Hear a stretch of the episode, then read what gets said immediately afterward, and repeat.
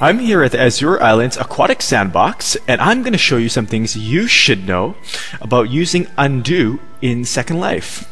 First of all, I just create a cube, generic cube would do, and for example, say I change the position, just move it, just very basic move. I go to edit, then undo. Okay, see, that worked.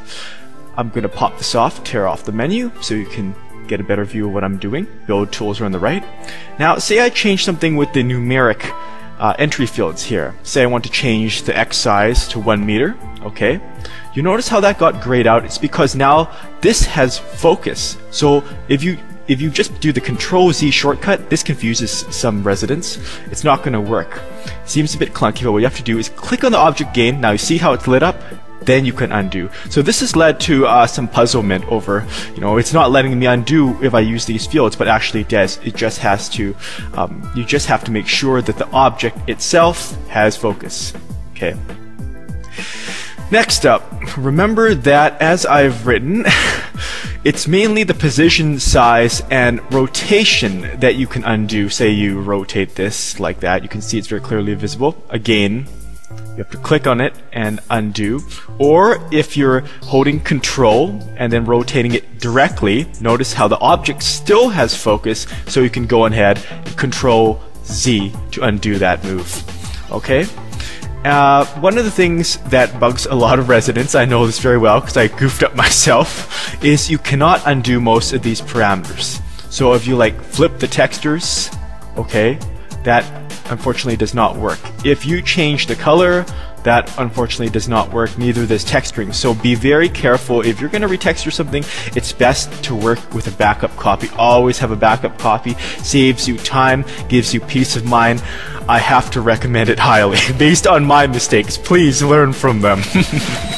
I've moved from sand to snow and now I'm going to show you a little more about how multiple undos work. Multiple steps, okay?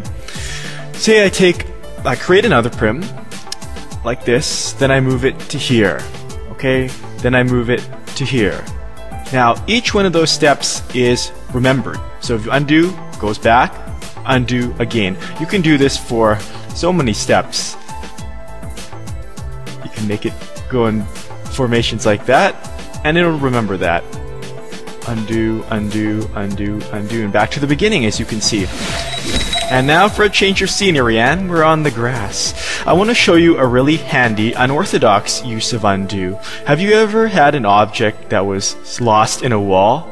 and you didn't want to move the wall because you were concerned that you may never move it back in place? Well, that's what undo is for. I've got this hat here. It's a nice hat, nice pink hat, it's a nice big hat, and I'm just gonna say, oh crap, I lost it in the wall. What do I do now? Hmm. Well, natural thing. Your instinct is to move the wall, and that's right. So, move the wall. Now, here's the important thing to remember. Each object you move in Second Life has its own chain of undos. So if you move one, then you move another, it doesn't get in the way.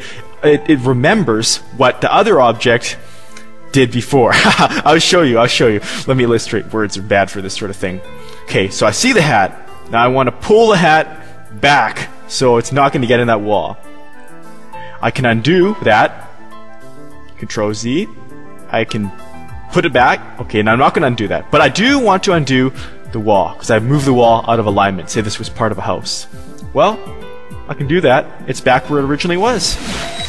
As we've seen, Second Life's undo has some frustrating limitations, but it also has some creative benefits. One of those, as I mentioned earlier, is the importance in realizing each object has its own chain of undos. I'm going to show you something related here. Let me zoom in. You say I want to move this up, but accidentally, I'm a sloppy hands. I click, oh, oh dang it! I moved it to the left when I wanted to touch the blue arrow. Well, you could finagle and try to align. Oh, that's wasteful. Please don't do that. Just undo, undo, undo. There, and then just move it up.